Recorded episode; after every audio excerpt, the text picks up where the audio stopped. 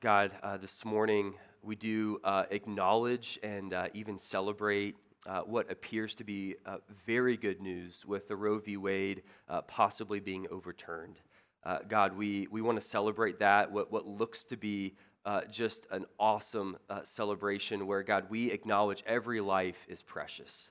Every life has worth and Lord, even in the womb. And we pray that this would come to fruition, that our country would also acknowledge that. And yet, Lord, with this uh, likely being overturned, there will be more, more opportunities for the church to come around uh, birth moms and, and other families and children. And we pray, God, that you would um, equip our church to step up uh, when that occurs. Lord, we want to be uh, pro life, not just in the womb, but all the way to the tomb. So, God, would you equip us to doing just that?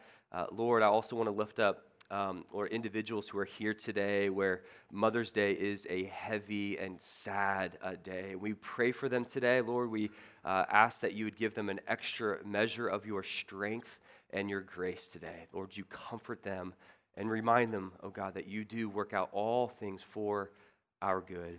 Lord, I pray as we uh, turn to your word now, God, be our teacher. Would you be our guide? Would you give us understanding into this text and challenge us and encourage us? We pray in Jesus' name. Amen. Well, we've had a lot of rain this week, as I'm sure you are well aware. And uh, like many of you, I've just naturally kept my eye on my gutters uh, around my home.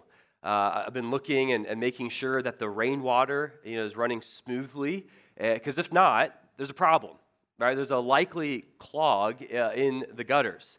And of course, this week, it being spring and I haven't cleaned out my gutters yet, there was uh, an area uh, on the gutters there where the, the water was collecting and it was actually spilling out over the gutters and coming down onto uh, my driveway. And so I thought to myself, I've got a problem. I, I need to uh, go out there and, and, and unclog the gutters. So I got my ladder. And uh, if you know my relationship with heights, you know that's a big deal. Um, but I got my, and I'm not very handy either, but I can handle clogged gutters. So I got my ladder out and, and I made sure it was, it was steady, it's on sturdy ground. And, I started to climb my ladder, you know, one step at a time. I appreciate efficiency, but you can't rush that process, one rung at a time, all the way to the top. And sure enough, uh, the gutters were clogged there. So I cleaned that out, which is always a messy uh, experience, and the problem was solved. Now, to state the obvious, there's no way I would have been able to unclog and clean my gutters without my ladder, right? There was too much of a distance between where I was and where I needed to be. I needed my ladder, but I needed uh, to use my ladder properly. I share that with you this morning because I think that the Apostle Peter is calling us to something very, very similar in the Christian life that if cleaned gutters is a picture or a metaphor for the godly life that God calls us to from verse 3, then in verses 5 through 7, I think that Peter is describing the spiritual ladder of virtue. I think here Peter is describing this ladder of Christ likeness, if you will, that uh, has eight different rungs to it eight different godly characteristics that we are called to uh, cultivate and to grow in our own lives. And without them, there's no godliness. Without this ladder in our lives, we just, we just have a life that's spilling over with sin. There's, there's no cleaned out gutters, uh, to use the metaphor.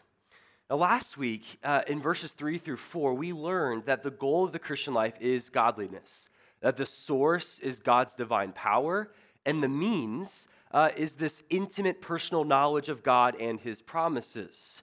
Okay, maybe to switch metaphors for a moment. If we are the light bulbs, then God is the generator of electricity, and the cables that carry the power to us uh, are a personal knowledge of God and his promises. Okay, so verses 5 through 7 then is a description of what a life looks like being lit up with God's power. Okay, that's what we have here in verses 5 through 7. And the key is understanding this spiritual ladder of virtue. Now, I think a ladder is a helpful metaphor to describe growth in the Christian life. ladder, you climb one step at a time, one rung at a time. You can't rush that process. You can't just leap up to the top, right? So a ladder implies slow and steady progress. Each rung is, is connected and dependent on the previous one. To state the obvious, of course, we do the climbing. The ladder doesn't do the climbing for us. We put forth the necessary effort and work to get to the top of that ladder. Now, with that in mind, I want to unpack uh, these three verses by looking at two things today. I want us to look at the proper motivation for climbing uh, this spiritual ladder of virtue, and then I want to look at the method uh, by which we are called uh, to use in climbing this spiritual ladder. All right, so motivation and method. Here's the first one. Verse 5a, we see the proper motivation. Look with me at the beginning phrase, really, here in verse 5.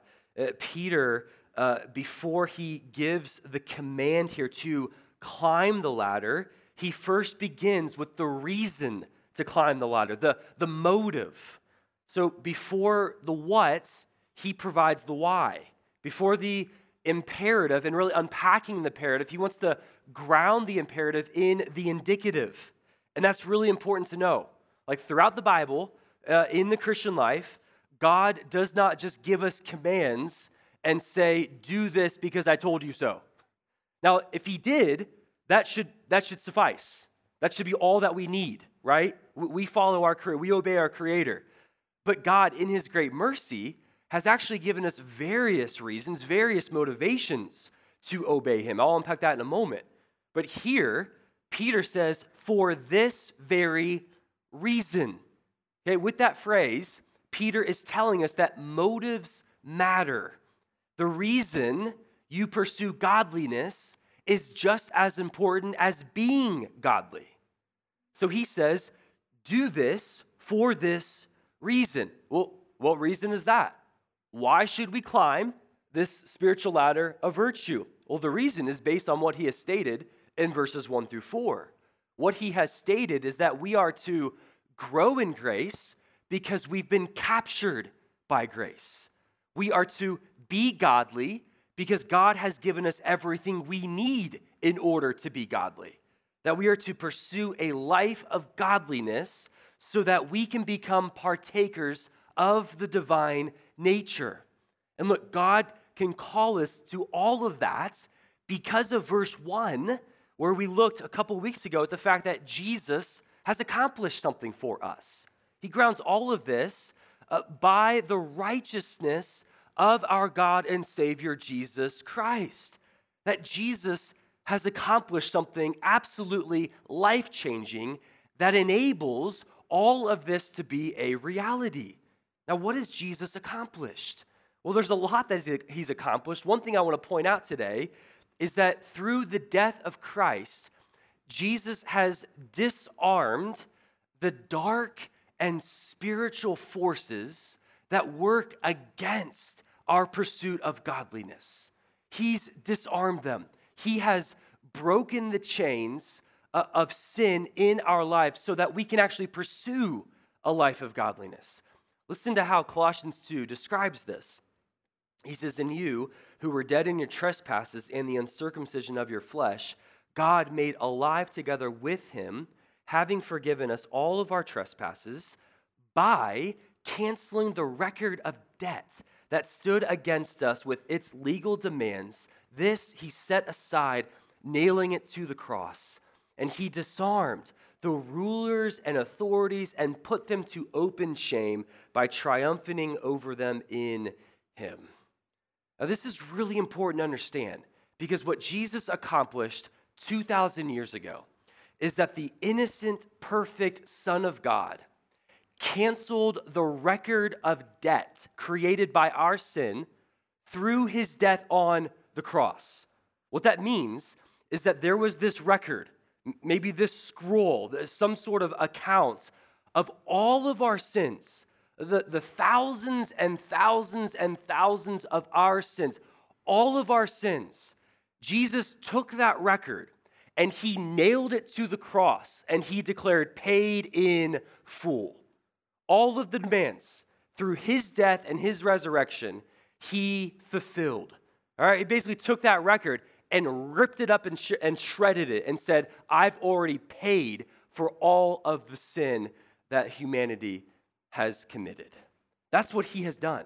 And so through his death, forgiveness is possible.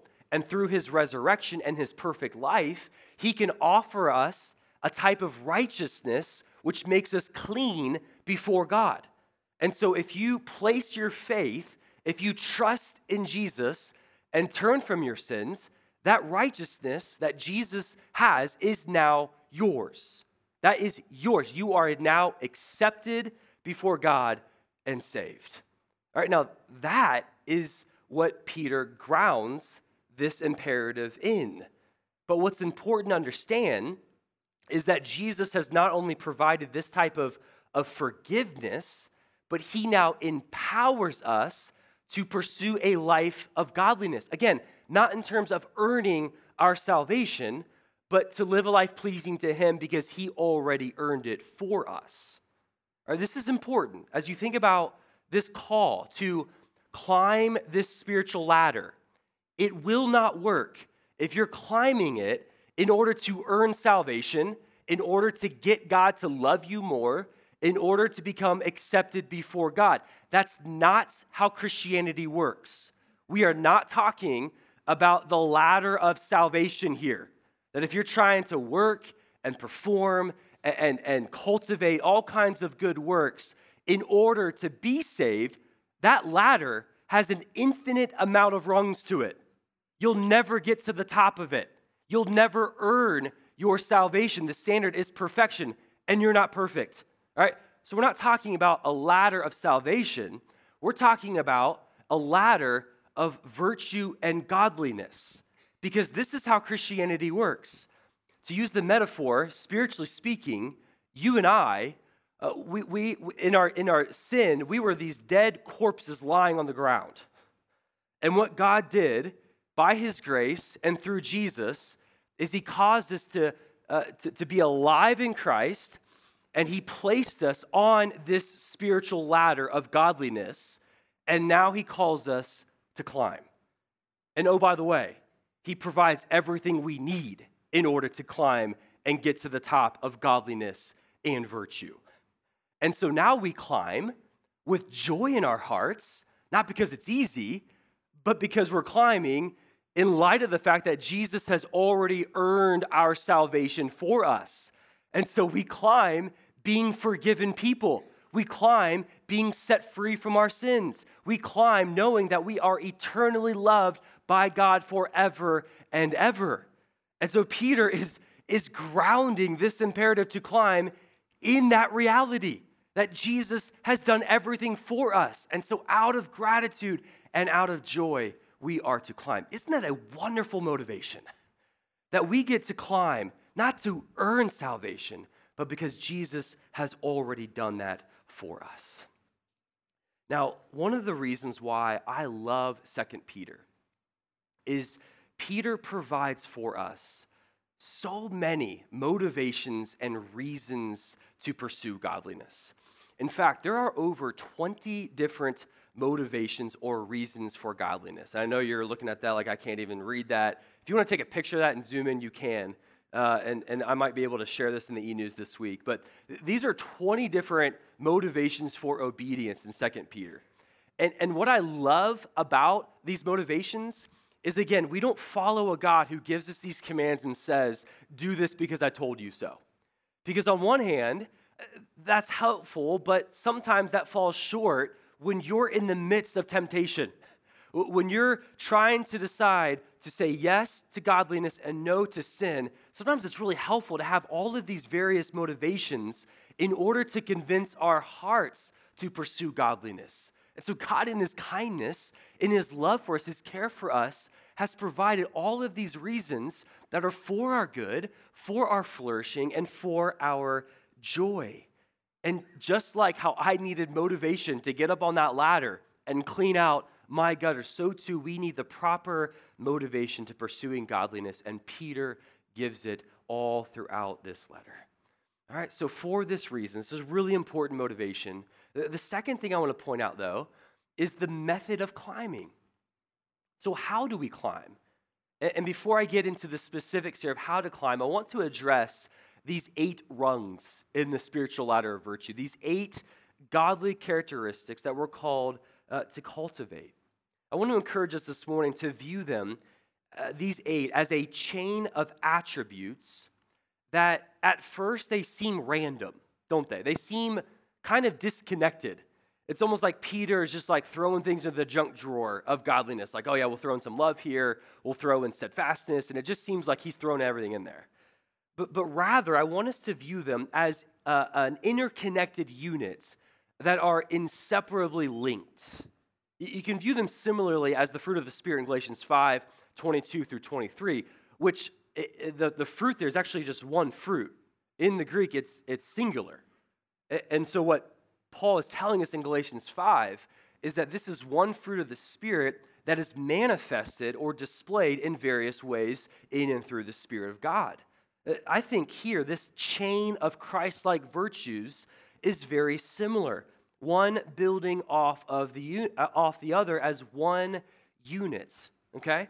So let's maybe look at each of these. I'm just going to provide brief descriptions so we know what we're talking about uh, as we think about this spiritual ladder. The first one is faith. Is faith. This is the first rung in the spiritual ladder, and the order is important as we walk through all eight of these. Now, faith here means a personal trust in God.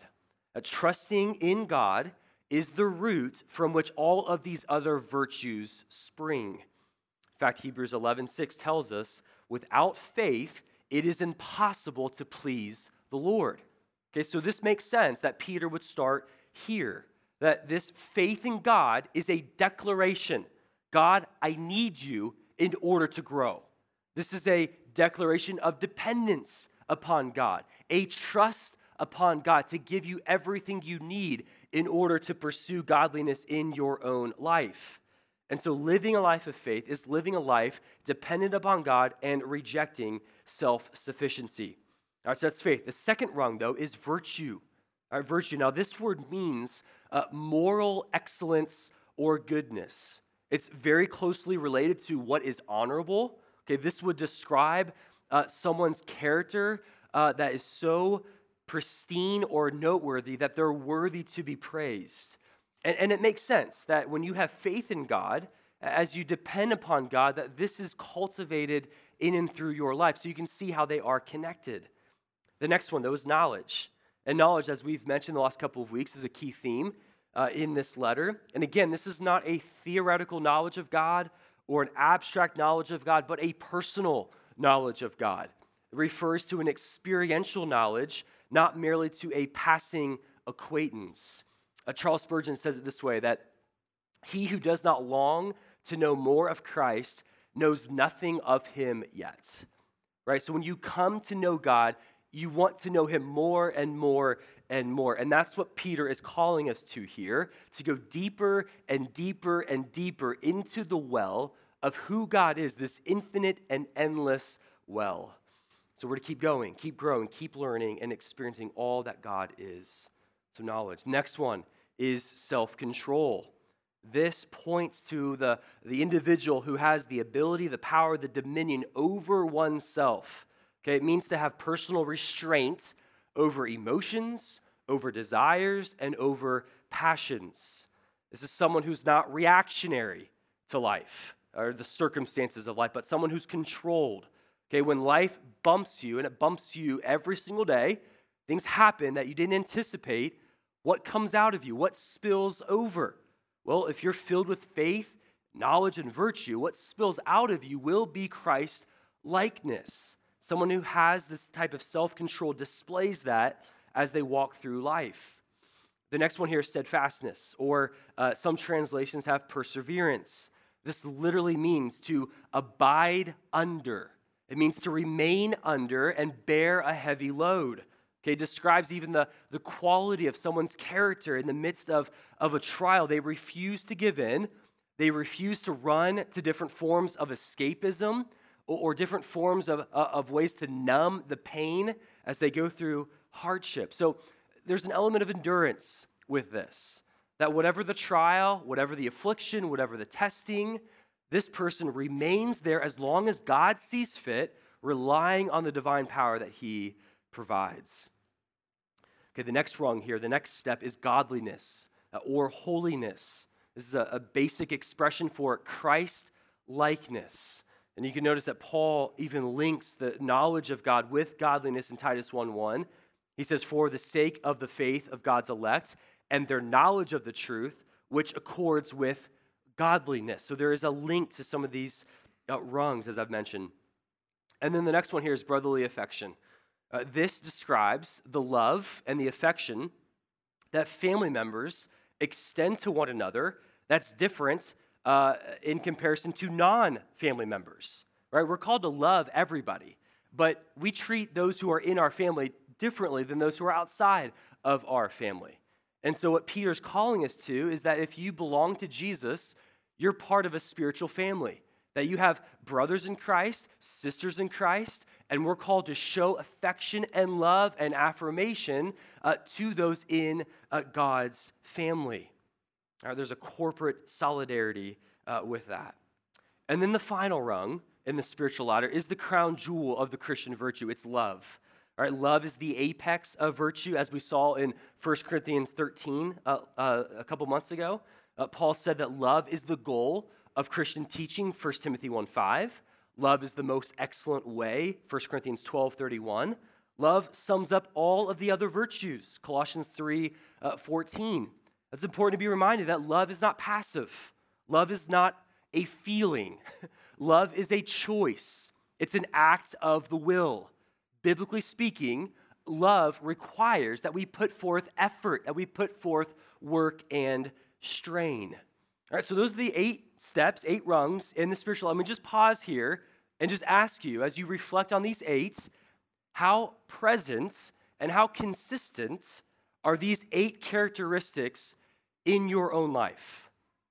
As you even hear some of the descriptions, as you think about and you have kind of a self awareness, how present are these attributes?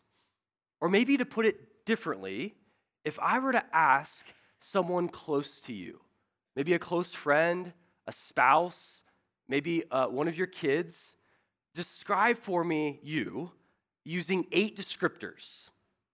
All right, would they choose any of these eight to describe who you are and how you live?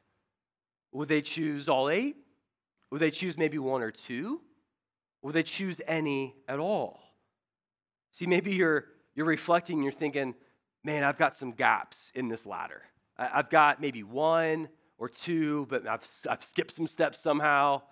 Or, or maybe you're thinking, man, I'm not even close to the ladder. like, I, I'm not only not climbing up, but I can't even see where the ladder is right now. Look, if that's you today, let me just encourage you. Peter gives us verse 5 for you today. That Peter is going to lay down a challenge. He's going to lay down a hammer for us today by, by encouraging us to grow, by reminding us that you can grow, that in God's power, you can take steps. And so, looking at verse 5, Peter now explains how we are to climb this ladder. Look with me at verse 5. There's nothing, look, there is nothing mysterious or, or just crazy insight that Peter calls us to, but he says in verse 5 make every effort. Make every effort to supplement your faith and to supplement your faith with all of these things. That sounds very basic, doesn't it? Uh, maybe if you're here wondering, what is the secret to the Christian life? What's the secret to growth? And you're looking for some mysterious answer or for God just to zap you with some type of mysterious power, you're not going to get that this morning. You're going to be challenged to, in some translations, say, apply all diligence in order to grow. This means to bring all of your energy to bear, it means to bend every effort toward this direction. This is what Peter is calling us to in order to grow. It takes effort, it takes work, it takes strain, you can't sit there and expect to cultivate Christ likeness. And look, I'm going to challenge us this morning uh, to, to consider and to evaluate how much effort we put forth towards Christ likeness. Man, I was even I was even thinking about this command this week, and I was reflecting on what do I give my effort toward in my life. I was just thinking about, man, if I'm to make every effort, wh- where do I invest my effort in my life? And I was thinking about that, and there's all kinds of areas. I put effort towards my family, my wife, my kids. I want to be the best husband, the best father I can be. Put effort towards being a faithful pastor and preacher. Put effort towards being a good friend to the relationships in my life. I put forth some effort in working out. Probably need to put more effort in that. Put forth effort in um, my lawn and apparently cleaning my gutters, right? Like I put forth effort in all kinds of areas of my life, and so do you. So let me press into that just for a moment here and ask you a follow up question of what do you work hardest at in your life? What do you put most effort toward? Not just any effort, but what do you deem worthy enough for your heart, your time, and your energy most in your life as you think about that? Because that, I think, is connected to the how we climb, because Peter is calling us to make every effort to climb and cultivate Christ's likeness, to devote the most energy, the most effort, the most time toward being as godly as possible. And look, this isn't a a call to compartmentalize your godliness. This isn't an either or uh, situation where I can either be a good employee or I can be godly. I can either be a good parent or be godly. No, no, no. Peter's calling us to be godly as you work, be godly as you parent, be godly as you interact with your spouse. Because the reality is, from the outside at least, you can be a good employee and not be very godly right? Based on the exterior, based on what the world considers. This is a calling to be godly in every area of our lives. Man, I, if some of us pursued godliness like we pursue some of the other things in our lives, the reality is, is that some of us would be way higher up on the spiritual ladder than we are right now. And I know that sounds harsh this morning. But if you consider your own life today, you would say, yeah, that's, that's true. That I, I've been giving my effort to all kinds of other things and maybe not to godliness. Look, the reality is some of us have even struggled just memorizing two verses in the Bible. Some of us just haven't done it. And yet, you've been on social media all week. Right? Some of us haven't read through Second Peter once in the last couple weeks even though that was a challenge laid before you in order to grow in godliness. But you've been shows on, on Netflix the last couple of weeks. You've spent how many hours working out or, or shopping or doing whatever? And, and I'm, I'm calling, and I'm not knocking those things. Well, no, I am knocking those things. If, if you're not putting forth the, the effort that God's word's calling you to towards godliness, then yeah, you need to reprioritize your life. Be- because maybe you've been asking yourself the question why don't I experience God more? Why have I not grown more spiritually, substantially lately? If you're asking yourself the question, why does God feel distant? Why do I struggle with the same sin in my life of, of anger or bitterness or covetousness or lust? And I keep falling into this. Well, verses five through seven would respond to those questions with a question. It would say, well, are you making every effort towards godliness? Or are you giving godliness leftovers? Kind of whatever's left in the tank, that's what you'll give to cultivating Christ likeness. If that's true, then guess what? Verses 3 and 4 would also have something to say about that. Verses 3 and 4 would say, You have no excuse. No excuse. You have been given everything you need to live a godly life. Everything you need. And so, look, this challenge before you, I know I'm pressing this morning, but the challenge here is not a let go and let God mentality. That phrase is so unbiblical, you're not going to find that anywhere in the Bible.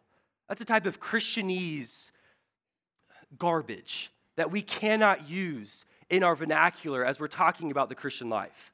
What this is calling us to is a let God and let's go. Like, let God and get after Christ likeness, godliness, cultivating these virtues in our lives. You've been given everything you need supernatural power. Get after it. Get after Christ likeness like you do in other areas of your life. Like, to the degree that someone who looks at your life and sees how you invest your energy would conclude that person's number one priority is to look more and more like Jesus. Like, that's what we want. Like, we want you to lay your head on the pillow at night and just feel exhausted. Not because of all the things going on today, but because you spent every effort in trying to grow and become more like Jesus. Look, church, why is this so important? Why am I pressing in here? Why does Peter press in here? Because you and I, we do not drift towards godliness, we drift away from godliness. We do not stumble into Christ likeness, we stumble into sin. And so, if, if you're just waiting for God to magically zap you and then you'll be godly, you've got the wrong mindset here. This command, this is a clear exhortation to be intentional and not passive in our pursuit of godliness. C.S. Lewis, in his book, uh, The Screwtape Letters, which I highly recommend, you will go through it in less than a day.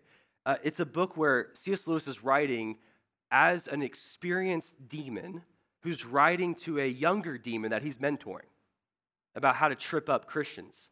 And he writes this He says, You will say that these are very small sins. And doubtless, like all young tempters, you are anxious to be able to report spectacular wickedness. It does not matter how small the sins are, provided that their cumulative effect is to edge the man away from the light and out into the nothing. Indeed, the safest road to hell is the gradual one, the gentle slope, soft underfoot, without sudden turnings, without milestones, without signposts. The safest road to hell is the gradual one. It is subtle, small steps, farther and farther away from God, until you wake up one morning and you realize not only am I not climbing this ladder of virtue, but I'm nowhere near the ladder at all. And the strategy that our enemy uses is often not the big sins is often not the spectacular sins, it is the small sins, small compromises, right? The, these small choices that we make each and every day. The failure to take that thought captive and this thought captive, the, the skipping out on time alone with God. All of these small decisions so that the cumulative effect is that incrementally we have moved farther and farther away from God. And I wonder, could that be happening in your life right now? Does that describe you? Or you're avoiding the big sins, but what about the small sins, the small compromises? As you consider your passion, your commitment towards godliness, is it leaking? Has there been a slow, subtle, gradual decline spiritually? Look, this is why we need verse 5. This is why we need this spiritual spanking from Peter this morning. This challenge here to make every effort to cultivate godliness. That you and I, we have to wake up in the morning, and before we put two feet on the ground, we have to cry out to the Lord and say, God, make it my number one priority today to take one step towards cultivating Christ likeness. Like you're in a war. You are in a spiritual war every day. And if you're unaware of that, then the enemy is gaining ground in your life more than you are aware of. That you are in this spiritual battle with a real spiritual enemy who has mastered all forms of trickery, who, knows you better than you know yourself, knows all of your weak points, knows those spots in your life to lay snares of trap. And so, if you're not making every effort, you're going to fall off this spiritual ladder of godliness. And look, I want to encourage us. I know I'm over my time, but look, you are not alone in this. There is a wonderful and mysterious collaboration with the creator of the universe. There's this synergy of God's power and our efforts in climbing this ladder. You see it in verse 3 and 5. Divine power, make every effort. But Paul uh, also picks up on this mystery in Philippians 2. He says, Therefore, my beloved, as you have always obeyed, so now not only in my presence, but much more in my absence, work out your own salvation with fear and trembling, for it is God who works in you, both to will and to work for his good pleasure. You're not alone. I love uh, Jerry Bridges talks about this synergistic work of the Holy Spirit. He says the Holy Spirit's work is a synergistic work, which refers to occasions that combine our effort with his enabling power. But this isn't a pure synergism, as if we in the Spirit each contributed equal power to the task. Rather, we work as he enables us to work. So we use the expression qualified synergism. We're 100% dependent on his power in order to participate in the work. And then he quotes Psalm 127 Unless the Lord builds the house, those who build it labor in vain. Unless the Lord watches over the city, the watchman stays awake in vain. Look, you're not alone. That growth is up to you, but it's not only up to you. Maybe to illustrate this, and I will close with this, I promise. Um, I have two kids right now who love climbing trees. All right, one who's borderline obsessed with climbing trees. But what she does is she comes up to me and she says, Daddy, I want to climb the tree, but can you help me? She's too short. She can't reach that first branch. So we go out there and, and I, I pick her up and I get her as close as I can to the branch.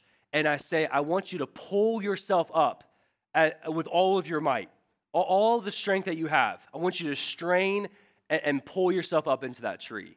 And so she's huffing and puffing, and she's you know exercising all of her little strength to get you know closer to that branch and pull herself up. All the while, I'm underneath, and I'm gently and slowly pushing her closer and closer to that branch. And she gets to that tree, and what does she say? I did it, Daddy. I climbed the tree, right? Now, did she exercise effort and strength to climb that tree? Absolutely. Her face is red, shuffling and puffing. Would she have been able to do it without me? Absolutely not. And look, there are some today where you are standing next to the metaphorical tree of spiritual growth. And you've got your hands on your hip, and you're wondering, man, how do I get up there? I want to be up there. I see other people are up in the tree enjoying Christ likeness, but you're just waiting there. Uh, maybe you're anticipating a Lord of the Rings, you know, type of situation where they pick you up and put you on that tree and just magically you're up there. That's not how it's going to work. The calling here is that you'll only experience God's power in your life when you try to climb, when you exercise efforts. In the same way that my daughter experienced my assistance when when she started to try to reach for that branch. That's the calling here, that we experience God's divine power when we make every effort to grow. So, where are you today? Where are you spiritually as you consider the spiritual ladder in your own life? Are you one who's like, I, I can't even see the ladder? I don't even know where it is?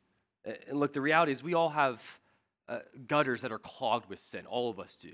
We need to unclog that and pursue godliness. But where are you as you consider your pursuit of godliness? Where are you on the rungs? And where do you need to go today? I want to just give us a moment here, just a minute, just to reflect before the benediction that some of us need to just cry out to the Lord for help.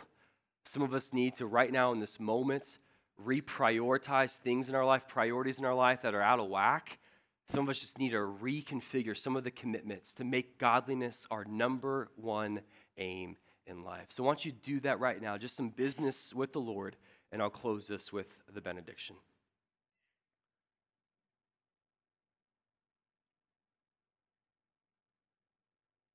God, we confess to you this morning that we are weak and inadequate, sinful people.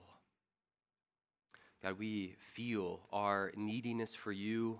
Lord, as we have been called uh, to grow in godliness, as 2 Peter 1 5 calls us to, to make every effort, God, we want to be motivated not out of guilt this morning, but out of grace. Oh God, would you empower us? Give us the motivation that is rooted in Jesus and not our performance.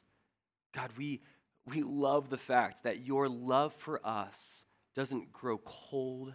Lord, you can't love us more or less than you do right now in Jesus. So, Lord, I pray that you would empower us to take steps in growing in Christ's likeness that is motivated out of gratitude for all that you've done. God, thank you that you have supplied all that we need for the task before us. Help us to be diligent in that, we pray in Jesus' name. Amen.